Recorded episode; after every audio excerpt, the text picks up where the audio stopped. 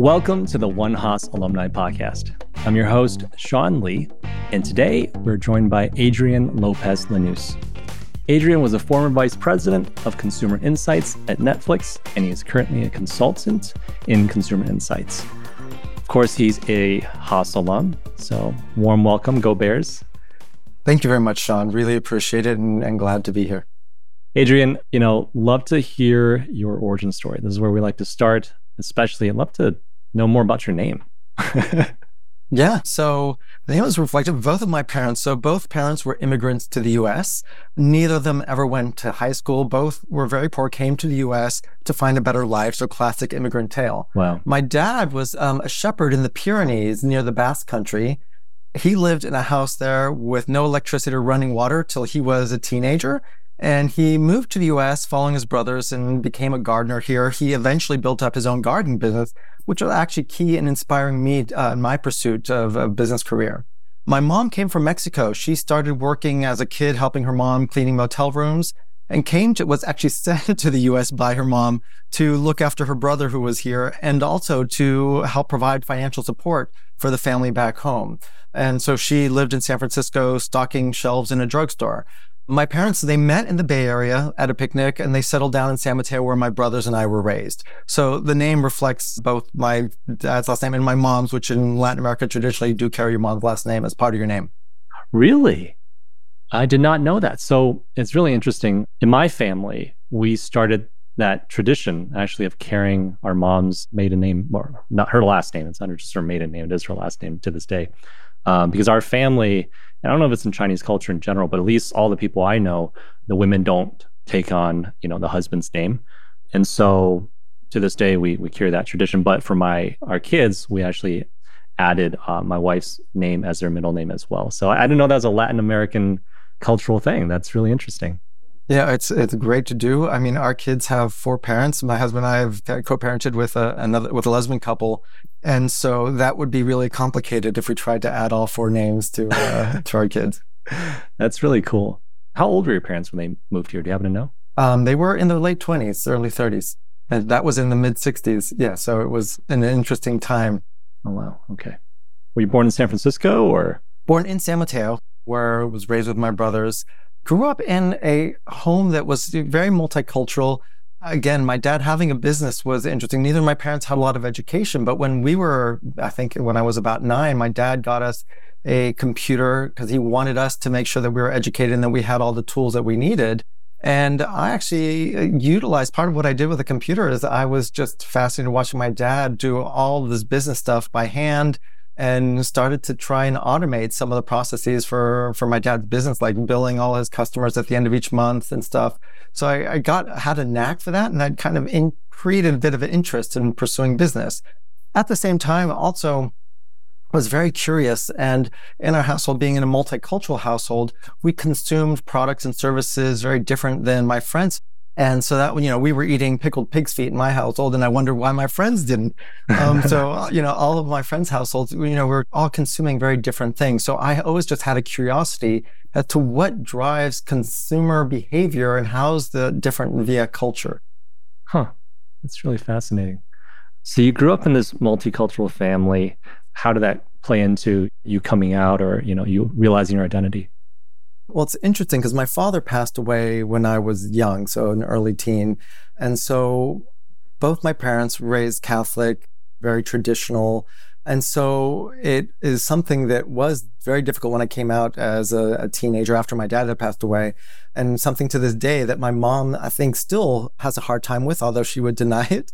And so it's interesting the intersectionality between being uh, Chicano, Latino, and gay. You know, in the workplace, people have asked me, well, you know, how is it being a gay man? Because oftentimes people don't recognize that I am Latino.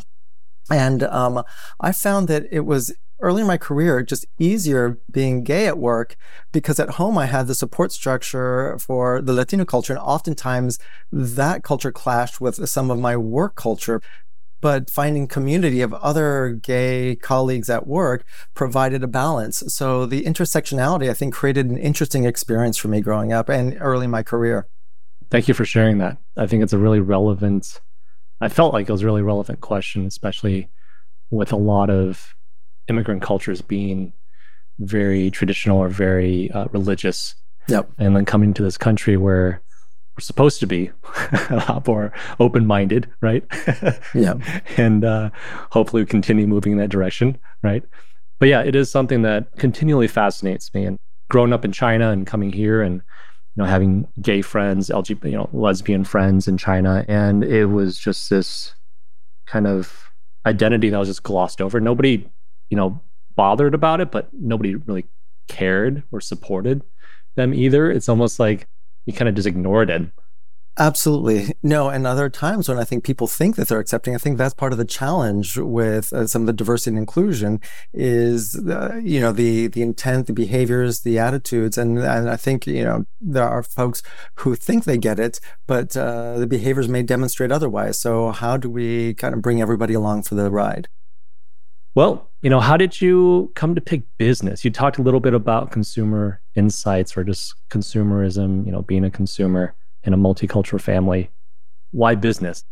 Yeah, I think the business, you know, for me, part of the curiosity of why we behave a certain way, there's a psychology element to it, but I wanted it to be applicable. And so when I was looking at different potential directions, you know, I found marketing kind of be the, the business application of psychology. And again, growing up, helping my dad with his business, there was uh, something about the entrepreneurial spirit that I really embraced and was interested in pursuing. So I did get my undergrad in business at Santa Clara University. And while I was there, I was looking for a job during the summer of my junior year and uh, was just looking through directories of companies and stumbled across a company called Hispanic and Asian Marketing Communication Research. So that was a consultancy specialized in understanding multicultural consumers in the US fascinated that even such a company existed. And this was the, the early 90s. So I reached out to them and got a summer job. And eventually that turned into a full time job after graduation. So that was an opportunity that uh, really merged some of my interests together. And it was, you know, a lot of times people say follow your passions. But in this case, I didn't know what my passion was growing up. I was curious a lot about things. And by pursuing some of the things I'm curious, I just grew more and more passionate about the things I was curious about. So that's how I ended up in, in my career. And you just continued down that path, right?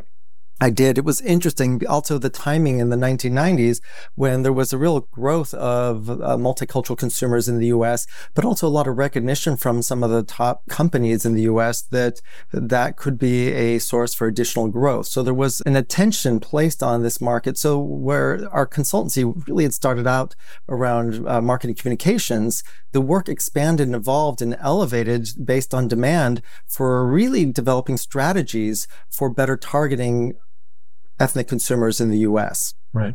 As our work was really elevating and the company was growing, I thought it would be valuable to, uh, at that time, go pursue an MBA which would be valuable on two fronts. One, helping to manage the growth of the business. The business was founded by two academics and better understanding management and, and leadership in a growing company was one aspect of why I wanted to pursue an MBA.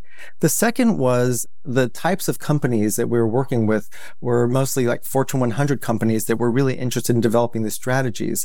So to really improve my relevance to my clients through expanded perspectives on marketing strategy, that was the other reason I wanted to pursue an MBA. And, you know, I looked around, absolutely loved the professors at Haas. I'd read Brand Leadership by David Aaker and just looked into more of the different professors at, at Berkeley and knew that that's kind of where I wanted to get my MBA. So I applied. It was the only place I applied to actually was in the evening MBA program.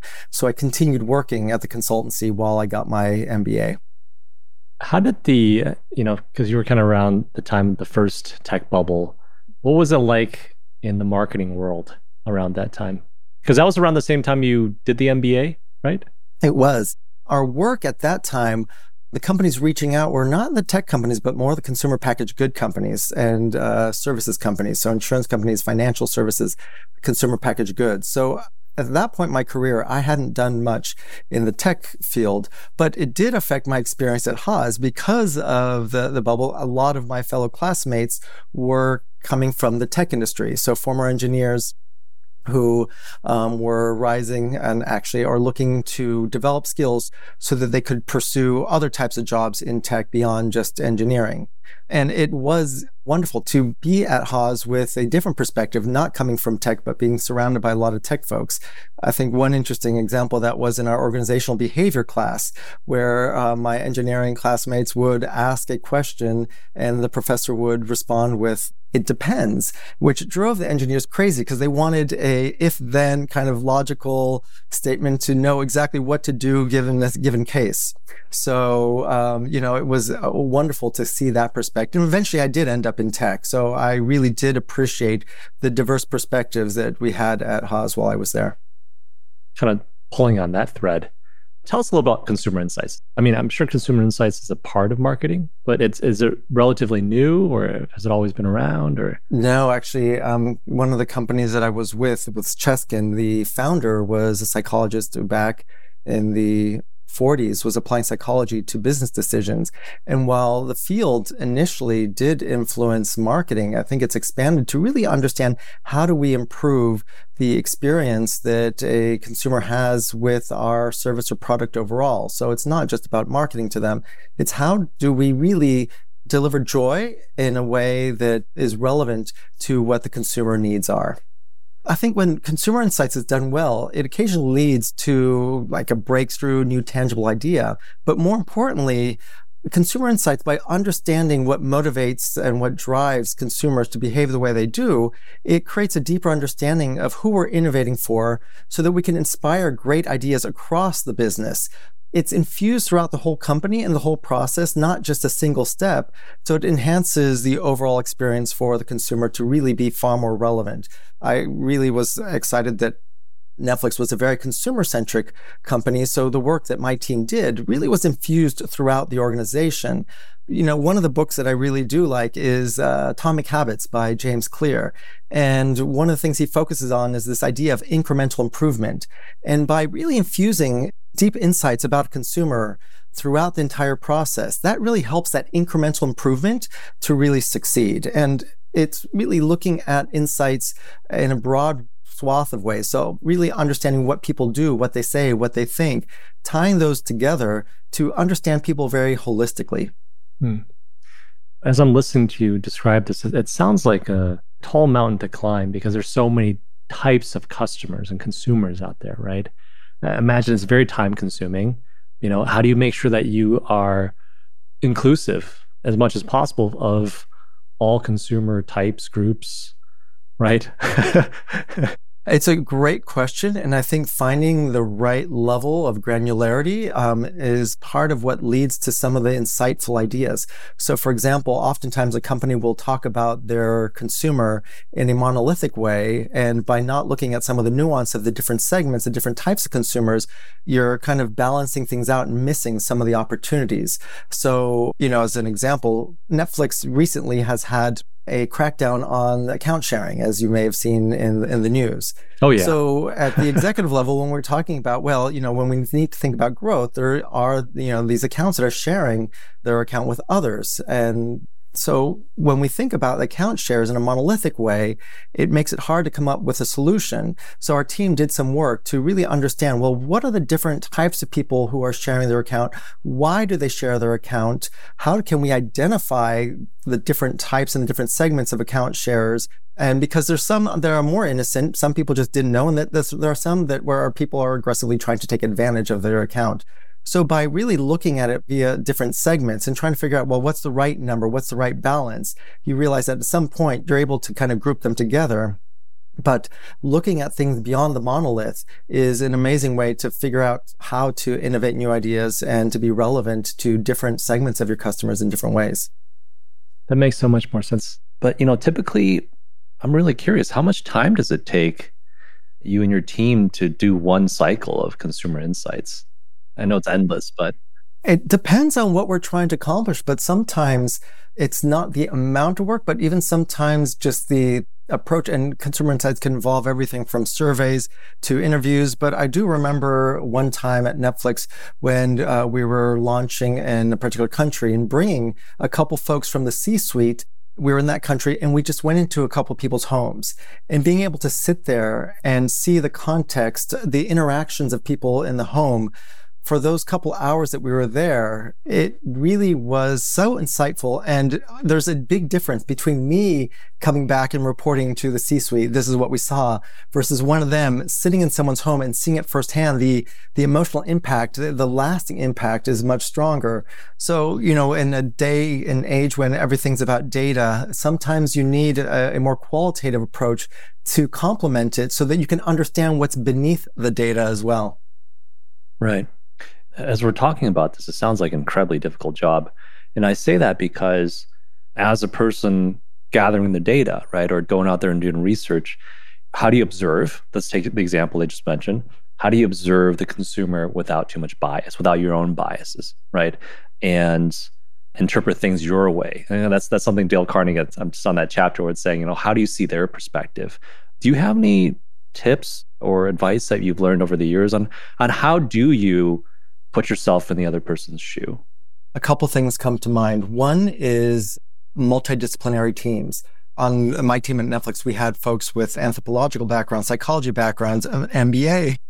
So when you think of diversity, you know, thinking of diversity not just of training and background, but also the way people think you know, really thinking about diversity in many different ways and pulling together a team with people who really approach and observe things differently, doing that together and then coming back and discussing because each of us will have seen something different. And then by comparing contrasting what our observations were can lead to some really great insights. That's one thing. The second thing is uh, really being disciplined about delineating the objective findings. Like, what did we see? What did we hear from my interpretation of it and then what's my recommended outcome or what should we do about it?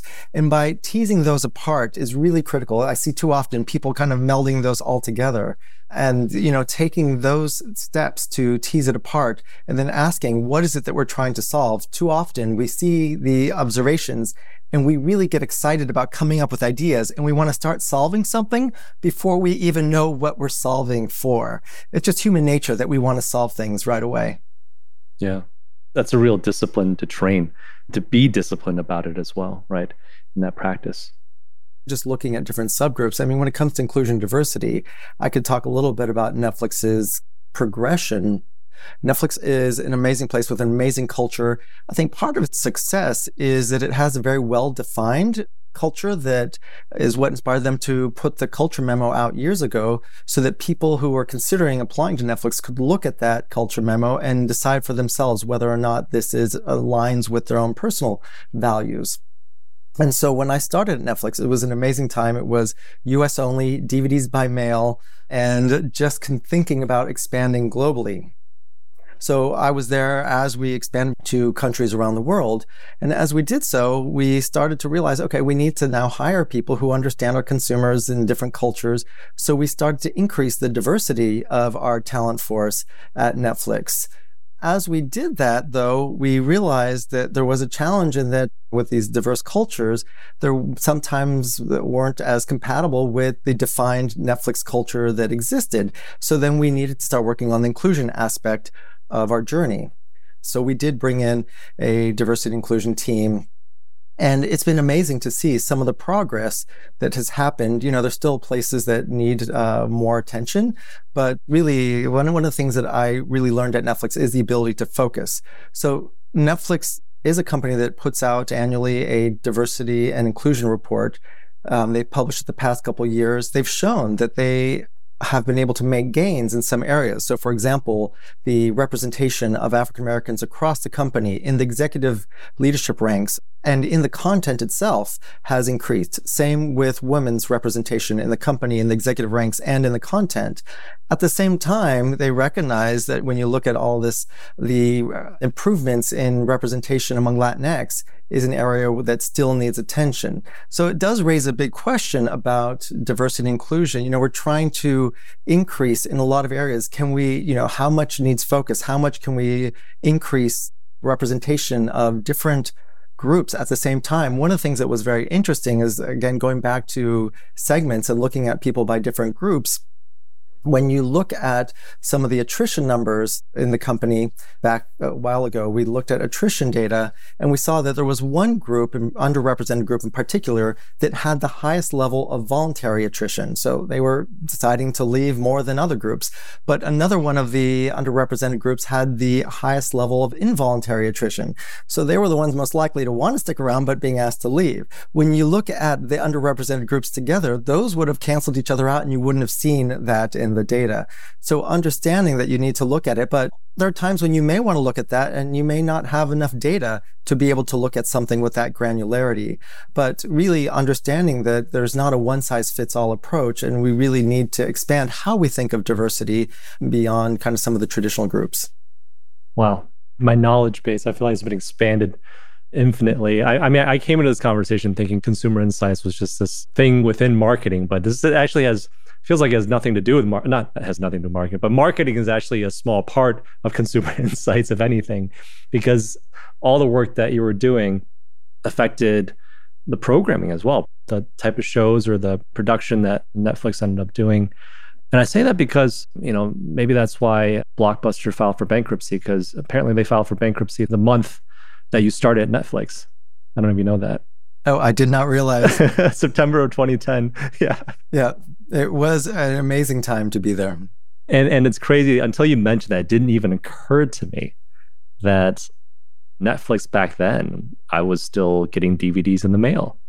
That's amazing yeah, it, it's amazing just to see how it's uh, been able to reinvent itself. And, uh, you know, the, again, the process of really understanding consumers is not just a step in the process. Sometimes people think, oh, I need to go out and do research. It's something that really needs to be infused throughout your whole process, creating a sense of consumer centricity and importance on delighting your customers is what leads to a lot of the innovation. Hmm. How do you start doing consumer insights? I mean, where, where does it start? I think it starts at the top in terms of setting a culture that really drives a sense of curiosity and a sense of innovation and wanting to put the consumer at the center of what you do. One thing that I appreciated about Netflix is that a lot of the key changes to the service and the product were not necessarily because they were mandated, but the ideas came from somewhere across the company. And Netflix really was not a top down company or is a very um, level or flat company. So the ideas can come from anywhere, but what gets implemented is not because of a mandate, but um, testing things. It's like, let's let the consumer decide by putting things out there. Who are we to decide or to judge kind of what's the best option? You know, we uh, can come up with ideas, but we aren't in the shoes or we don't wear the shoes of our customers. So let's test things, do experimental design, A B testing where we can, and really let the customer uh, decide things rather than just the most senior person in the room. You know, one of the challenges I found early in my career was also just navigating career growth and career paths. So again, as I mentioned earlier, my dad was a shepherd turned gardener. My mom was a housewife who actually took over the gardening business when my dad passed away. I couldn't really turn to them for career advice when I was young. The only career advice they ever gave me was that I should become a doctor or a lawyer because that's all they knew as successful careers. So I was very fortunate to have some great mentors early in my career, although I wouldn't have thought of them as formal mentors at the time. These were some bosses I had, particularly my first bosses at the consultancy and colleagues that I admired, and they served as strong examples for me to emulate. One of my bosses uh, to this day, when I face difficult situations, I think in my head, what would Betty Ann do in this case?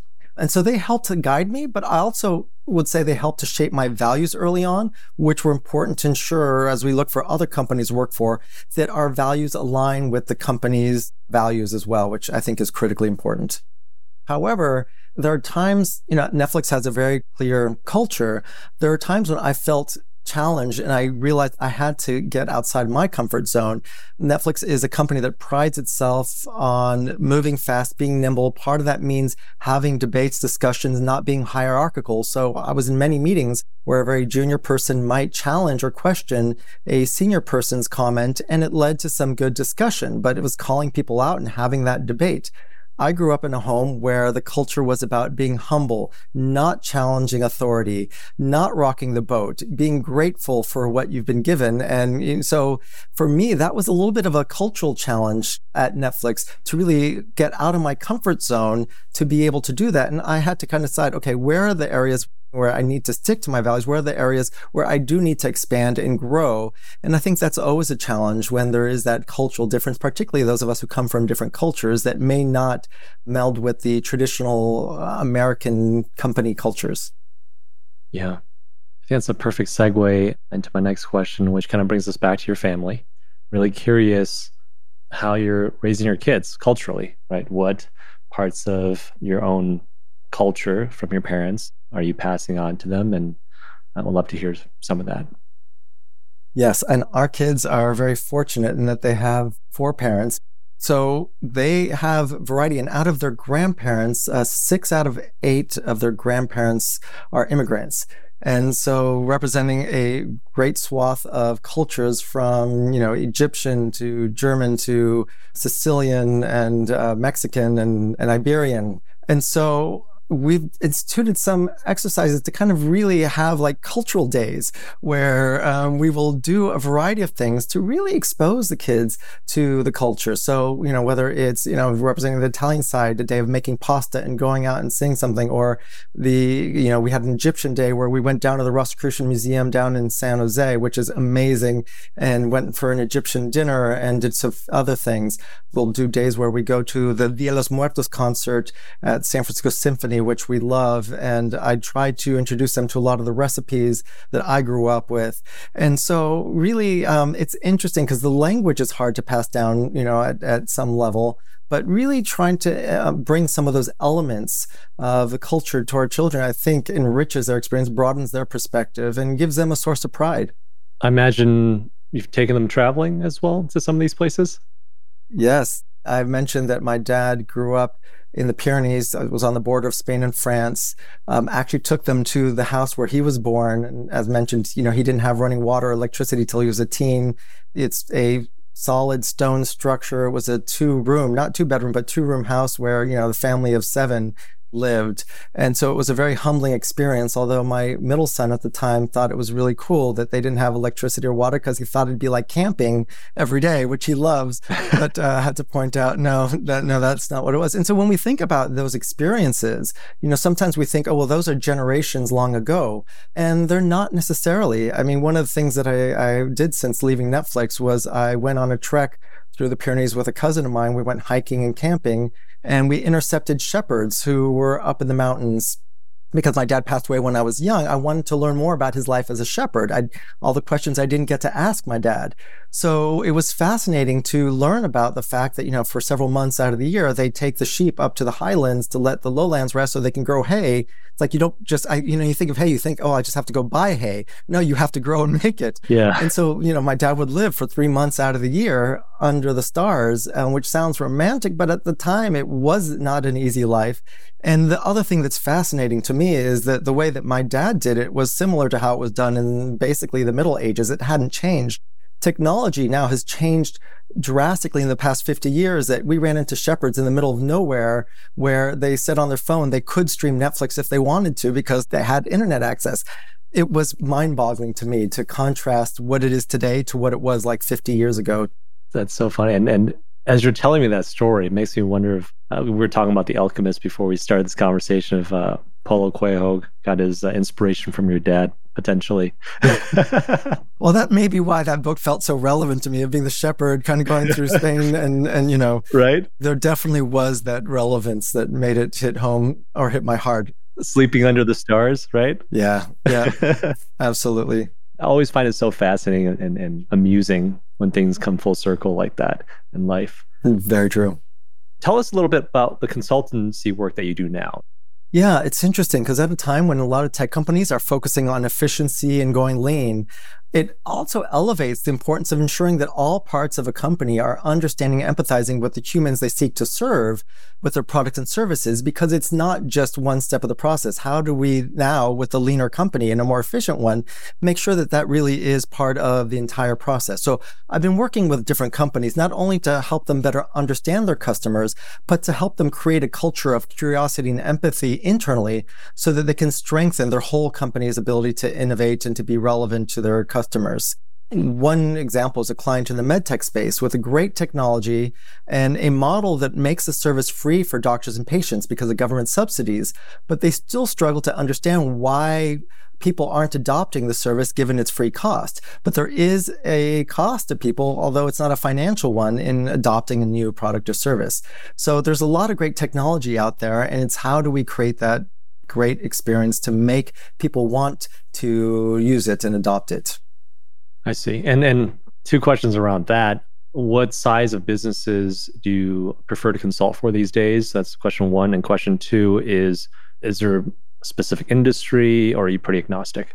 Um, you know, it's interesting. I do enjoy working in kind of the intangible services space. There's something fascinating about how do you create a service to, to be relevant to people. A lot of it is in the tech space. It's areas where there's a lot of innovation going on. So it does tend to be kind of some of the smaller and medium sized companies where I can work with the people really close to the development cycle, which is kind of my sweet spot you know, I decided to take a hiatus from Netflix, partly to focus on family, doing some consulting. But the other area that I have really been passionate to be involved in, it's especially important as we see the rising economic disparity in our country, particularly here in the Bay Area. I'm working with different organizations to see how we can continue to empower success, particularly among our Latinx community. So I am really proud to have had a small part in getting the Haas Thrive Fellows program to become a reality that is uh, launching very soon. Latinx representation in business, particularly in the executive ranks, is a challenge. Uh, you know, at Netflix, I was one of the very few Latinx VPs. Élida Bautista, who's the chief DI officer at Haas, with her team, particularly Anthony Witten, they've created this program to help educate, prepare, and motivate folks from underrepresented groups to apply and succeed in business schools, hopefully Haas. And we want to reverse the trend in declining applications from underrepresented ethnic and racial groups. So programs and efforts like these, I think, are really important to increase representation in the executive ranks. I'll definitely include a link in the description for anyone who's listening, or just Google Haas Thrive Fellows Program. Is there any other way that our listeners can can help support? Uh, yes, you can connect with me on LinkedIn. I'm Adrien Lopez Lanusse. I'm eager to engage with others in conversations around how to increase our Latinx representation in the corporate executive ranks. And I'm also passionate about helping companies innovate through better understanding their customers and creating a culture of consumer centricity. I love it, especially for where you are right now in your career. I, I, this is a question I do have to ask. What can we expect from you next? You know, I'm looking to see how I can merge some of these passions. Again, working with uh, underrepresented audiences. For me, when I left Netflix, I did have someone come to me and say, you know, that one of the things when they joined Netflix that they really appreciated was seeing a gay Latino man as a VP because, you know, you think of VPs and for him, there was a certain cookie cutter mold that he thought of with vice presidents. And so to see someone like myself in that role, I never really thought about the power that that seeing the existing representation to inspire others has. And so that's really inspired me to get more involved in these efforts to see how we can increase representation. You know, another interesting story when I've spoken to undergrads at UC Berkeley to see if I can inspire some of them to pursue an MBA at UC Berkeley at Haas oftentimes I get people challenge me. It's like, well, why did you go into a corporate career? There's this kind of sense that corporate entities are these greedy organizations and that I've kind of gone to the evil side. And I have to explain and point out that we need more representation in the corporate executive ranks so that corporations don't become evil. And so we really need to think about and consider those roles. And I didn't realize it would be so hard to convince some of these undergraduates to really consider uh, pursuing a graduate degree in business. Thank you for sharing that. That is something I think, especially a lot of us alums, we don't think about as much or realize you know, how much impact we can have on the next generation, especially to not be a passive bystander as the world goes by, whether it's, you know, you feel like corporations are evil or, you know, or, or, or capitalism is evil. Inherently, it's, it's not evil or good. It just is what it is. It's our participation that ultimately shapes what it becomes, right? So I, I really, really love that message that you, you just shared. Is there anything else we haven't covered that you want to share before we close out? there is one thing, you know, one of the things when I think about moments that bring me pride in my career, I think there's two parts to this. When I think of distinct moments that I'm proud of, I think of when I was made a partner at the consulting firm I was with. And I also think about when I was promoted to vice president at Netflix. That was a time when there were probably fewer than 20 vice presidents in the whole company. Wow. And the fact that someone recognized my value and decided to promote me was something I wouldn't have imagined earlier in my career growing up. Growing up in a Latino household where we're taught to be humble, to be grateful for what we're given, I think leads to a lot of us not being good at self advocacy. And it's something we need to work on to increase our representation in the executive ranks. So, you know, all the promotions that I've gotten, I never take them for granted and I'm incredibly grateful for them. You've talked about this a little bit throughout this this conversation. You know, culturally, you talk about you know family cultural influences and the diversity of culture in your family influencing your interests in consumer behavior, consumer insights, the impact of culture in in how we act, right, as immigrants too, to not stick our heads out too much. But how do you think? I'm really curious if you were to. This, this is another potentially tough question. If you were to think back to what led people to recognize you without sticking your head out, I, guess. How did you do it differently? Yeah, no, and isn't there a saying uh, in in the Asian cultures where it's the nail that sticks up is the one that gets hit with the hammer, or right? Um, yes, yeah. So you know, this is something that's common not just in Latino culture, but across many cultures. Well, I think part of it is really being understanding, you know, being both gay and Latino in uh, many ways uh, in different contexts, being seen as less than has kind of forced me to have to work harder to prove myself. So that's one aspect of it. And I think I've heard that from, from many folks and from underrepresented groups is always having to prove ourselves. So that's one thing. But then also having had some amazing people that I've worked with who have inspired me, who I've been able to see model behaviors that allow me to then pursue other things, I think has been very helpful. So looking around and seeing who are those people that inspire me? How do I reach out to them? What are the conversations that I can have with them? I think is also quite helpful. I love that. And and I think a lot of it is just sticking to your guts, right? Embracing your culture, embracing your identity, and just hard work, appreciating other people. I think these things are just keys to success ultimately in life. Yeah.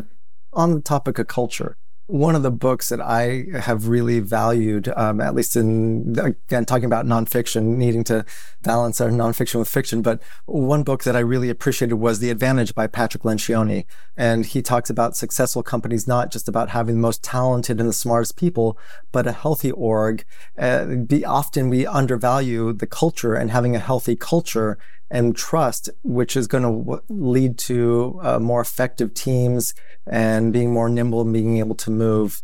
Just the importance of that and how do you create a healthy organization? It's just something that's harder to measure. I think we often focus on what's measurable, but that doesn't mean it's the most important. I've never heard of that book. I'll have to check it out now. It's called The Advantage by Patrick. The Advantage, Patrick Lencioni. Yeah. That's a good one. And the other one that, uh, the other book that really I think is always been um, relevant and even more so now post pandemic is Dale Carnegie's How to Win Friends and Influence People. you know, it was written a century, almost a century ago, Sean. Yeah. And it's, it's still incredibly relevant. It's interesting. I just went on a road trip with our middle son visiting colleges and made him listen to it in the car with me as we drove from college to college. And he found it very fascinating. And it is interesting how relevant it is. And even listening to it again, realizing that so many of the other business books that I've read recently really touch on the same themes and they're just echoing the themes. So going back to the source, there's so much there that's so valuable. You really can't force anyone to do anything. How do you make someone happy about doing something you suggest? Yeah. This is one of those moments of synchronicity in life where I'm actually re listening to it right now. I, I read it in my teens I read it in my 20s again. And lately, I've been experiencing this internal conflict in terms of family and life and, and everything with my wife, my family, my parents, my siblings. Everything's great. But when it comes to business, I had this unknowing conflict that I felt, you know, and and not maybe it's because the the pandemic, you know, I've been isolated for so long. It's like I don't know how to work with people in that capacity anymore. I I mean, I run my own businesses, but our team of 30 is remote, right? And so I feel like I've I've almost kind of lost or been out of I don't know how to describe this. I don't know how to get the words out, but I feel a little little lost in that sense. And and um, it just occurred to me, both of Dale Carnegie's books, How to Stop Worrying and Start Living, and How to Make Friends and Influence People. I was like, you know, it's time to revisit these books, and I literally just started re-listening to that book uh, three days ago. So very serendipitous it feels like the elements of curiosity, empathy, kindness are these new kind of resurfacing elements. But that book being, you know, so foundational from over, you know, nearly 100 years ago, yeah. it's amazing that it's uh, so relevant again today, to your points. Yeah, even more so. I think I, one last thing that I wanted to add on the topic of those promotions that bring me pride. I would be remiss not to add one more point of something that truly brings me joy in my career day to day is something that's ongoing and it's making a difference in people's lives, whether it's the people I work with, the customers of the companies I've worked with, or the people served by nonprofits I'm involved in, is really where the joy comes from. So with the research and insights, as I mentioned, when they're done well, they're infused and you can't really pinpoint exactly what was from the research.